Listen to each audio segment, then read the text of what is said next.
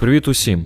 Мене звати Павло Токарчук, і це подкаст Української біблійної церкви Фільтр з пастором, де ми фільтруємо актуальні і часом гострі теми. Сьогодні наша тема на злобу дня любов на відстані або виклики сім'ї під час війни. Цей випуск особливий, бо ми запросили гостя. Отже, з нами Олександр Чмут, директор Трансвітового радіо Україна і так само пастор. Одружений, має четверо дорослих дітей, троє з яких вже мають свої сім'ї. Олександр проживає у Києві і на початку повномасштабного вторгнення та перші місяці війни перебував саме там. Тому я вірю, що завдяки сімейному, воєнному і пасторському досвіду він має особливий авторитет, щоб говорити саме на ці питання. Вітаю, Олександре. Е, доброго дня всім. Хотів би вам перше питання одразу запитати: ось як ви осмислили цей досвід перших місяців війни, е, коли повномасштабної війни маю на увазі? Мені здається, що перших два місяці, можливо, три, розум відмовлявся вірити, що в нас війна, і я е, спілкувався з багатьма з моїми друзями. Вони приблизно схилялися також до цієї думки. Ми ми прокинулися від вибухів. Ось е, недалеко від нас розбомбили там в перший же ж день, в ніч, фактично, військове містечко, літаки, і це все вибухи. Але щоб сказати, що я боявся, ось е, не тому, що я сміливий такий, я не боявся, але е, розум просто він не був звикший до цього. Він відмовлявся усвідомлювати, що це правда. І я думаю, що в якійсь мірі. Бог це так зробив для багатьох людей, щоб е, заспокоїти їх тут, тому що можна було. Я тепер, озираючись назад, розумію, померти просто від страху, дивлячись на все те, що тоді відбувалось. Ось так що мої відчуття ось такі. Я ну, вже пройшов майже рік цієї війни, і, озираючись, осмислюючи її, я усвідомлюю, що в мене є велика туга величезний смуток, що трапилось багато сліз. Ось. Але я не думаю, що в мене є якийсь панічний страх. Ось. Чи відчай стосовно того, що трапилося. Таких відчуттів в мене немає. Угу. Я пам'ятаю, е, на початку війни відео таке популярне було в інстаграмі. Багато хто робив репост, де ви йдете з лопатою і ділитись серцем, так би мовити, переживаннями, і так особливо по-батьківськи е, це було. Е, скажіть, який ну, якби вплив війна мала на вашу родину, на вашу сім'ю маю на увазі? Е, чи не було у вас бажання вивезти дружину за кордон? Що вплинуло на ці рішення ваші? Ну, дивись, скажімо так, ми фактично знали, що війна почнеться вже ну, раніше. Просто пізніше чи чи раніше вона почнеться, ми не знали, але але ми розуміли, що воно буде. І... Тобто ви вірили в те, що буде, так? Ну, ми знали просто це. Ми ми це відчували, знали, тому що мої партнери фактично з, з Німеччини ще до вторгнення вони просили, щоб наша сім'я туди виїхала. Так як я керівник, я не зможу тут вести служіння. І тому вони пропонували, коли була можливість виїхати, тому що мені немає 60 років, я ж невиїзний. А тоді можна було. Ми відмовились. 23-го ввечері е, ми якраз зустріли доньку. Вона останнім рейсом прилетіла з Сполучених Штатів. Андрій там залишався, а він поїхав туди ну, на концертну діяльність, там по служінню, і потім в нього мало бути багато зустрічей, тому він залишився там. Е, ну, якби без війни ще. А 23-го нам прийшла смс-ка і сказали, щоб ми вивезли свою сім'ю з, з Києва, тому що завтра буде війна. І ми так всі сиділи ввечері за столом. Ось, І, і я запропонував е, донькам своїм, там, зятям, зяті сиділи, що давайте ми зараз сядемо, і я вас вивезу хоча б ну, десь від Києва відвезу. Вони всі відмовились, вони не захотіли їхати. Ось. Коли вже було гаряче на наступні дні, ми від'їжджали від Києва, тобто ми евакуювали людей. Ось від'їжджали в Хмельницьку область, там знаходилися, я повертався сюди. Ось, Але щоб е, виїхати за межі е, України, е, ми свідомо відмовились чи вивезти жінок. Е, ну, якби таке питання взагалі в нас не стояло, щоб нам розлучитися. Ми вирішили, ми будемо разом. Де б ми не були, ми будемо разом. А чому ви саме вирішили лишитися все ж таки? Що повпливало на рішення? Ну, це свідоме було рішення, і я про це рішення заявляв. Ну, тобто я народився українцем, ось я знаю українську мову, я серед свого народу. Е, ну, Я ж сюди не просився. Бог мене сюди поселив, щоб я тут жив, служив цьому народу, був тут корисним. Ось я я як на служінні, як директор Трансвітового радіо, я сказав своїм партнерам: ну, це ну, як люди будуть мене слухати, мої проповіді, як я буду знаходитись за кордоном, а вони тут будуть вмирати. Ну, це нелогічно. Тому ми прийняли рішення служити тут, серед свого народу. Це була основна причина. Класне свідоме рішення у вас було. Коли готувався до цього подкасту, я десь шукав інформацію, скільки сімей розлучила війна. І навіть я трохи здивований був цифрами, бо я думав трішки менше. Я знав, що якби, масштаби великі, але ну, не настільки прямо. Я знайшов одне опитування, його проводила агенція рейтинг у червні 2022-го. Можливо, зараз змінилася вже ситуація, тому що ну, якби, деякі жінки повернулись до до чоловіків. Ну, На той час це було 44%. Сімей були розділені через війну. І не лише там у східній частині України та, чи на півдні, але в західній частині теж там до половини майже доходило. Тобто майже половина сімей розділені. І це, мабуть, одна з таких найбільш травматичних наслідків цієї, цієї війни. Але от мене питання: вже майже рік, як е, війна триває, чи нормально, що через війну багато сімей розділені досі тривалий час? Е, які причини можуть бути, як це може вплинути на сім'ю? Ну розумієш, ти мені ставиш таке провокативне питання. Е, і змушуєш в якійсь мірі мене радикально говорити. Я вже достатньо багато наговорив радикальних речей. Я б не хотів комусь робити боляче. Ну, я по біблійному скажу, що, е, наприклад, в Біблії написано, що чоловік і дружина не вхилялись один від одного, правильно? Це перший коринтян. Не вхиляйтесь одне від одного, хіба що дочасно, за згодою, щоб бути в пості та в молитві. Тобто сходьтеся знову докупи, щоб вас сатана не спокушував вашим нестриманням. Є речі, які незалежні від нас. Е, війна це е, одна із цих речей, коли чоловіка забирають на війну, або він потрапляє в полон, або він гине. Це те, на що ми не можемо вплинути. Ось. Коли е, чоловік знаходиться, наприклад, в Рівненській області, а не знаю, там, чи в Львівській, а дружина сидить в Німеччині, це ті речі, які ми робимо свідомо, і тому нам потрібно розуміти причини, чому ми це робимо, що нас на це штовхає тому що дуже багато різних моментів і не можна всіх рівняти під під одне, сказати, що все так. Але є біблійні принципи, що коли ми свідомо робимо таке рішення, і в нас немає таких нагальних причин для цього, то це по Біблії неправильно, тому що результатом будуть спокуси.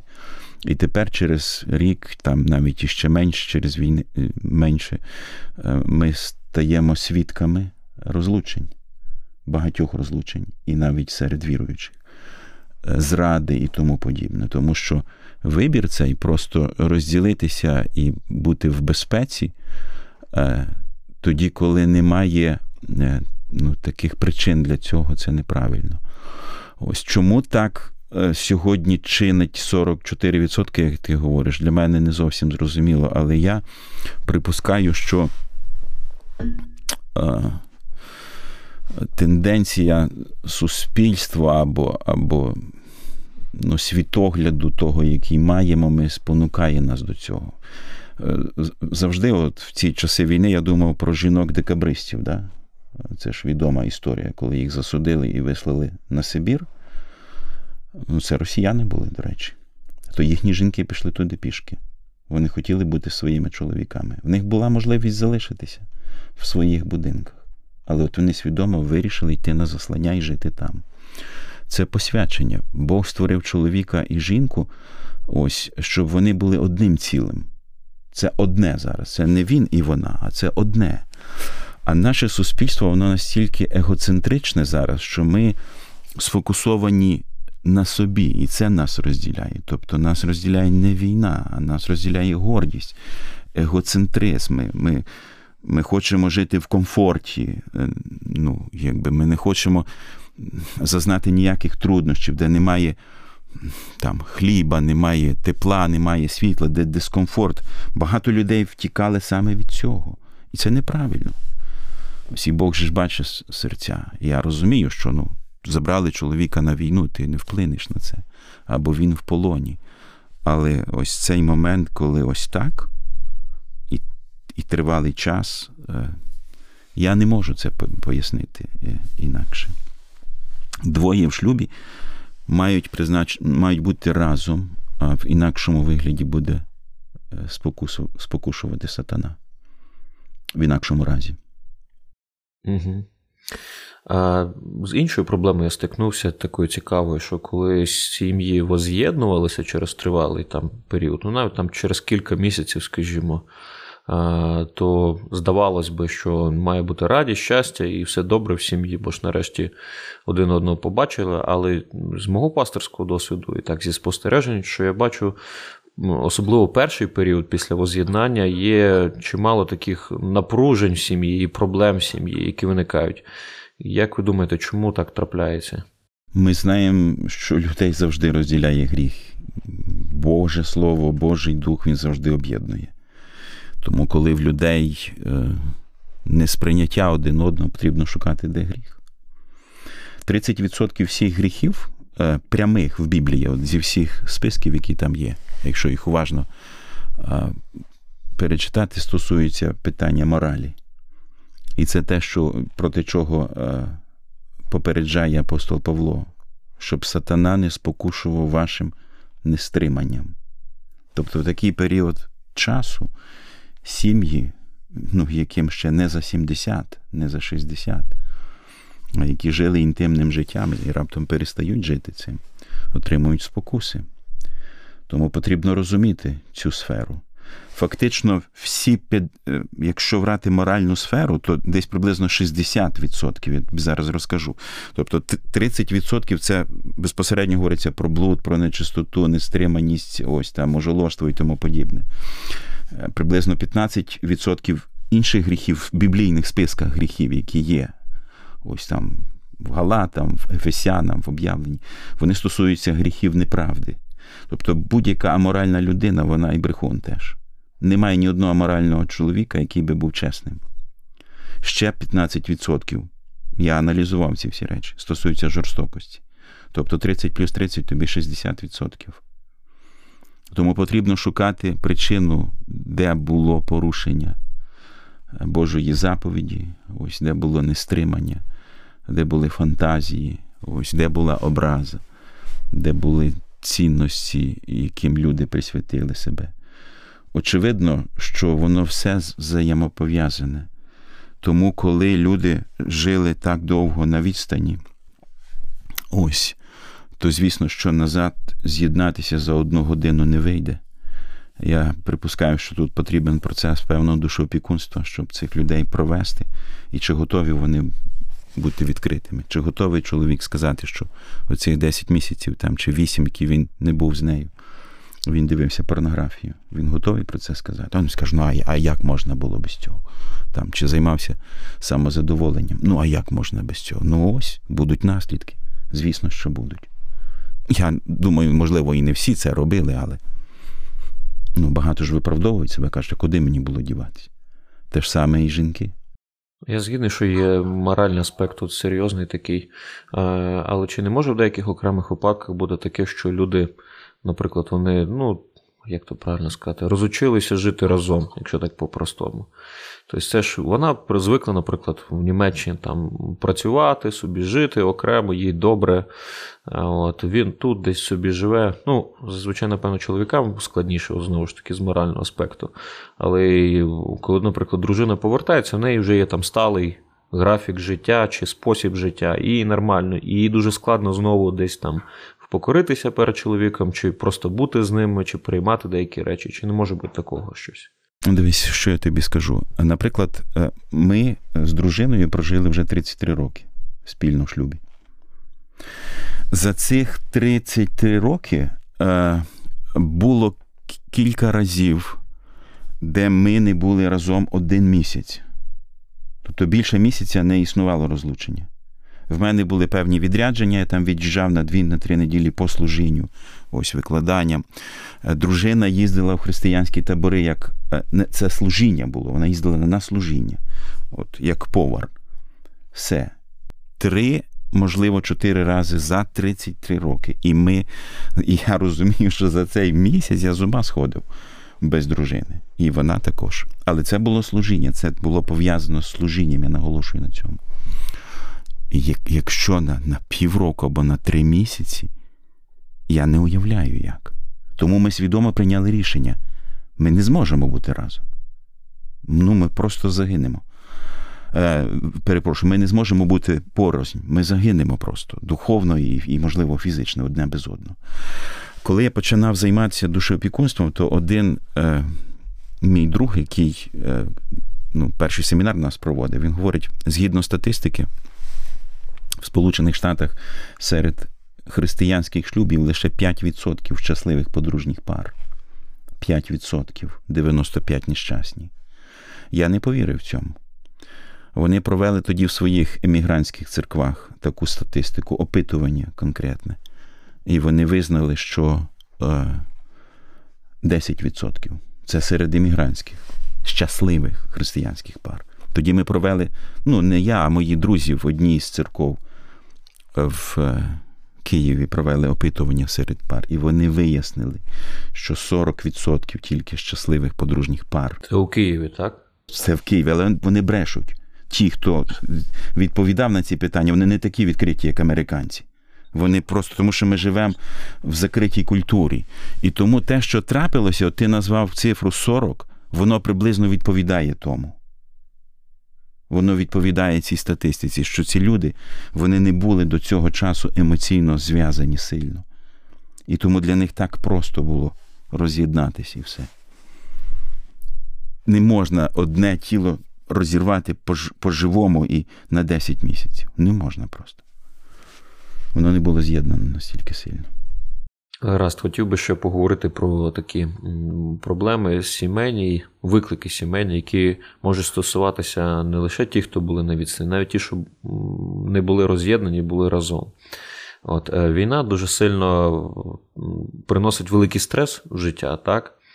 І якщо чесно, навіть по собі помічаю, що я став, е, напевно, більш дратівливий е, через це.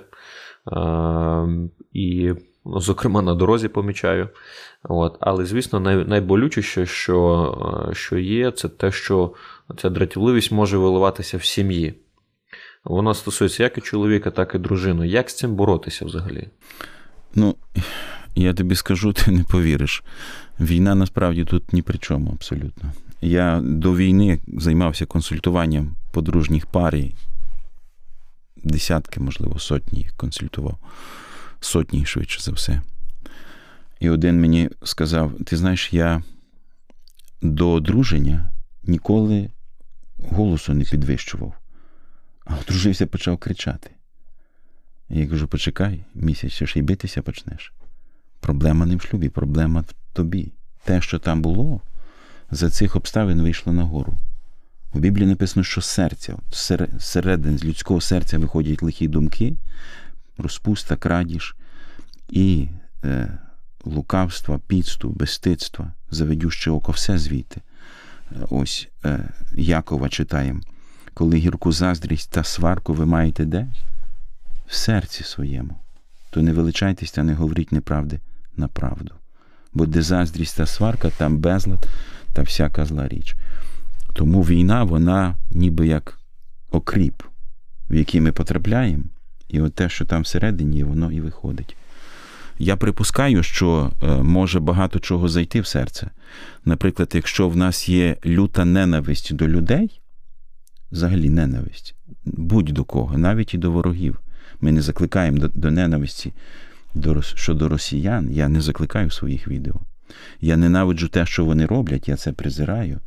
Ось до самих них я не закликаю до нас, тому що вона зіпсує мене. Якщо я буду ненавидіти е, росіян, то я буду дратівливий до своєї дружини. Я зіпсую своє життя.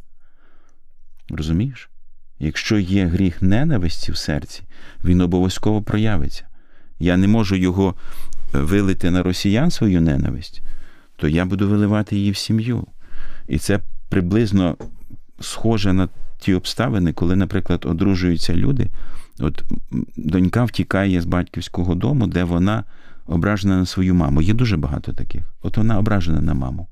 І вона думає, тепер вона одружиться, потрапить в інші обставини, і все буде як по маслу йти. Ні, так не буде. Чоловік доторкається до її рани, і вона на нього реагує так, як на свою маму. Чому це так відбувається? Тому що це все в серці знаходиться. Тому а, потрібно вирішувати проблему гіркоти, гордості, е, там, бунту різного ненависті, які є в серці.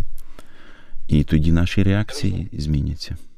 Я розумію цю думку, що війна це лише умови, скажімо, да, які стиснули нас, і те, що було всередині, як і добре, так і зле, воно десь Е, проявилось яскравіше. Але все ж таки, що ж тоді робити, от коли я вже побачив собі в серці, о, виявляється, я там гнівливий чи я ненавиджу. Що, Що робити з цим? Ну, гріхи, всі гріхи тільки через покаяння вирішуються. Будь-який гріх. І конкретні гріхи вирішуються через конкретне покаяння. Не можна сказати про Господи, ти бачиш, у мене там все було погано, я це признаю, і тепер нехай все буде добре. Конкретний гріх вирішується через конкретне покаяння гіркота конкретна до людини. Якщо людина зробила мені боляче, наприклад, там. Неважливо, хто це тато, мама, дружина, то це від цього потрібно позбавитись, простити людині потрібно. Чи допоможе в цьому випадку, можливо, сповідь, чи тільки чи перед Богом можна це вирішувати, досить вирішувати?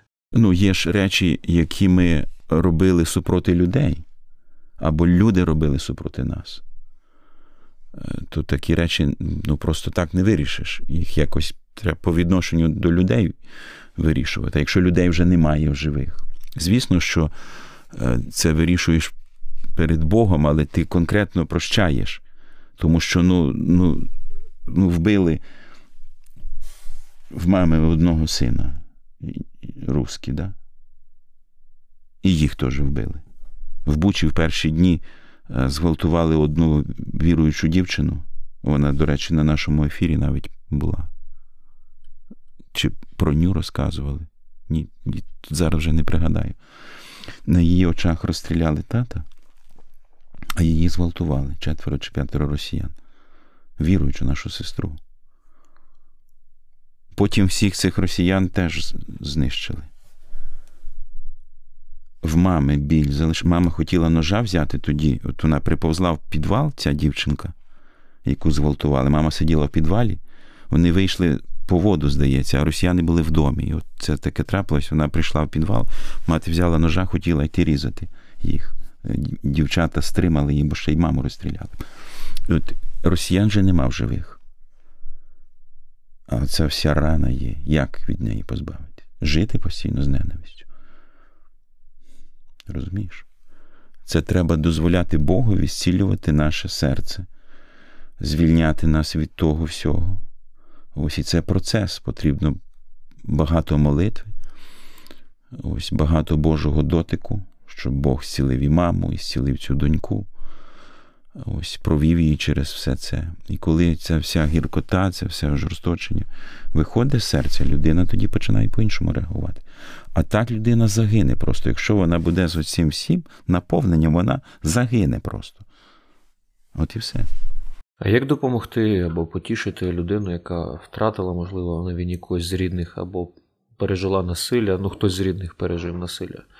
Як взагалі, ну, що казати, чи мовчати, як відноситись? От в церкві, наприклад, там, чи поруч сусід, сусідка пережила такі от речі. Як допомогти? Ну, ти повинен знати одну важливу річ: людські серця зцілює тільки Господь. Ми не зможемо цього зробити. Він може використати на, нас для цього, але це, це його робота. Тому ми не можемо відповідати на багато питань, в яких ми некомпетентні. От ну, ми можемо російською мовою жалкими утішителями бути. Да? жалюгідними втішителями. Коли ми говоримо до людей, яких рана, те, чого самі не знаємо, наприклад, все буде гаразд, от, заспокойся, третє, десяте там, або ще якісь причини, можемо сказати, чому це трапилося. А відповідей в нас немає. Ось. Ну, Наприклад, в ці часи війни, е, коли там зґвалтували цих дівчат в Бучі, я випустив кілька відео на цю тему, і до мене почало дзвонити і писати маса жінок і дівчат, які були зґвалтовані не тільки там, а і до цього, більшість до цього. І ось одна дівчинка написала, ми з нею розмовляли, е, її отчим почав гвалтувати з п'ятирічного віку. Протягом 10 років її гвалтував щодня, неприроднім способом. Кілька вагітностей в неї було. В 14 років в неї була спроба самогубства, і ось після цього її забрала тітка. Тітка не знає про те все, що трапилось. Скажи, як ти можеш втішити таку людину? Це ж гірше смерті, правда ж? Як ти можеш втішити? А де був Ісус при цьому? Коли оце жахіття з нею відбувалось, він її бив, знущався і гвалтував її постійно. На ці питання Бог має їй відповісти. Вона має з ним з'єднатися і почути його голос. А ти сам нічого ти не знаєш всього. Ось так само і в випадку з втратою когось ближнього. Е, Слово Боже говорить, щоб ми плакали з тими, хто плаче, щоб ми їм співчували, щоб ми були відкритими до таких людей. Іноді просто краще помовчати те, що було з друзями Йова, коли вони мовчали сім днів. Ось е, то було кращий час для Йова. Вони були поруч з ним. Ось Тому що людині потрібно пройти деякі етапи того, коли ти можеш взагалі з нею щось говорити. Коли рана дуже свіжа, не лізь туди. Просто молись, тому що Бог може давати втіху. Я, наприклад, якраз перед війною хоронив свого друга. Він залишив 13 дітей. Я його вінчав, до речі. Е, і ось дружина стояла перед могилою, ну, біля гробу, і 13 діток, в самому меншому 7 місяців, старшому 17. Ось, і я боявся дивитися в очі її. Це величезна трагедія. Він на очах свого сина загинув. А вона мала таку силу від Бога в той момент, що вона могла сказати промову, розумієш, і вона не була накачана е, хімікатами різними там препаратами. Нічого вона не приймала. Вона свідомо розказала, ось що Бог їй дав його, що він був для неї благословенням, він був підтримкою. Ось. Е, він допоміг їй духовно зрости. Все, тепер Бог вирішив його забрати. Вона від, віддала йому. Вона дозволила забрати. Ось погодилася з цим, відпустила прийняла це від Ісуса. І ось така ситуація. А інших був на похоронах християнських, вони в ями стрибали за своїми чоловіками. Розумієш, величезна різниця, і це вказує на наші стосунки з Богом і в той самий момент, е, чи ми відкриті перед Ним. Що ти будеш втішати людину, якщо вона на Бога ображена страшно? Як ти її втішиш? Молитися просто потрібно, щоб Бог працював над її серцем, щоб провів певними шляхами, якщо потрібно, щоб дав нам е, певні слова, які можна сказати в той період часу. Це індивідуальний підхід. Потрібно мати дар втішителя. Ось в Слові Божому написано, що це духовний дар. Згодні зі мною? Хто втішитель, нехай втішає. Не всі можуть втішати.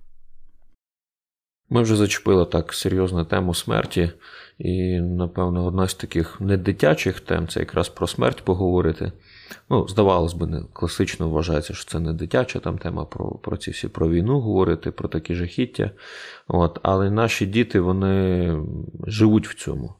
Вони страждають від цього, вони безпосередники, безпосередньо якби, е, учасники не зі своєї волі. Е, цього всього. Як правильно говорити з дітьми про війну, про смерть, про зло, про всі ці речі, про геноцид навіть, про знищення? Як це робити? Ну, я я скажу відверто, я не маю відповіді на всі питання. Я не маю маленьких дітей зараз. Ось, яким би я розповідав. Мої діти вже дорослі. Є випадки, коли діти і, і і тисячі випадків, коли діти стикаються з війною, як з реальністю, ти нічого не треба нічого пояснювати, вони бачать смерть тата, мами. Це величезні рани, з якими нам потрібно буде працювати після цього, розумієш? Наголос потрібно ставити, нам потрібно буде з ними працювати потім, допомагати їм зцілюватися, просити Бога, щоб Він нас використав в цьому процесі, зцілювати ось ці поранені серця, тому що ми навіть і не знаємо, ми не можемо уявити, яке покоління виросте, яке вкусило війни. Ось. Звісно, що ну, якщо. Причому тут українські діти, ну, польські батьки теж повинні пояснювати своїм дітям, що відбувається в Україні. Це ж по сусідству. А російські батьки мають пояснювати своїм дітям, чому їхні папочки пішли вбивати українців. Це глобальна проблема. Ось тут в загальному все ну, ти не ти не поясниш. Ось. Це реальність, це величезна біда. Діти мають зрозуміти одну важливу річ. Це результат гріха людського. Ось в результаті гріха люди стають жорстокими. Вони стають здатними вбивати невинних. Гріх має наслідки далекосяжні. І тому їх потрібно благати, щоб вони не грішили, щоб вони боялися гріха, втікали від нього, йшли до Ісуса, відкривали йому свої серця, залишали гріх. Тому що гріх завжди приводить до смерті. Бог сказав свого часу Адамові, що в той день, коли ти вкусиш від забороненого плоду смертю помреш. Ось результат гріха. Дякую. Ще одне питання, таке теж пов'язане з дітьми, але ще не народженими. Мабуть, один із таких викликів зараз. Ну, Питання, які задають, напевно, молоді сім'ї, ну не тільки молоді, а ті, хто можуть народжувати дітей, чи взагалі варто це робити? Чи варто вагітніти в такий час? Я особисто знаю історію, мої друзі під час війни втратили дитину, коли вагітна була. І якби, чи чи взагалі варто це зараз?